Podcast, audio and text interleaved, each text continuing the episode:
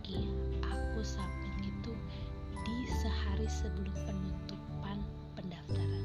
Coba gimana mencarinya tuh? Berat banget dong. Tapi alhamdulillah sih bisa sampai ke episode 9 ini pun sudah bersyukur banget. Meski harus merangkak naik seperti naik tangga yang penting sudah berusaha.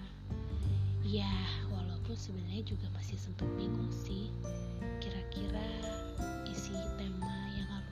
Dibuat seperti apa walaupun sudah ada tapi tetap harus dipikirkan juga tentunya.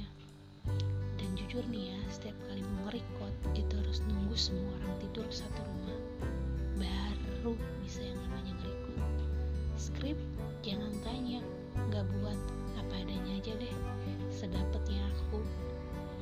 Kalau ngupload ya jam segitulah tengah malam jam 12 jam 1 bahkan jam 2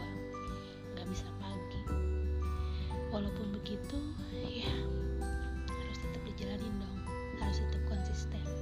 Ya nggak sih? Jangan hanya ikut challenge 30 hari bersuaranya saja tapi bagaimana kita men-challenge diri kita untuk bisa tetap konsisten dengan apa yang ingin kita lakukan.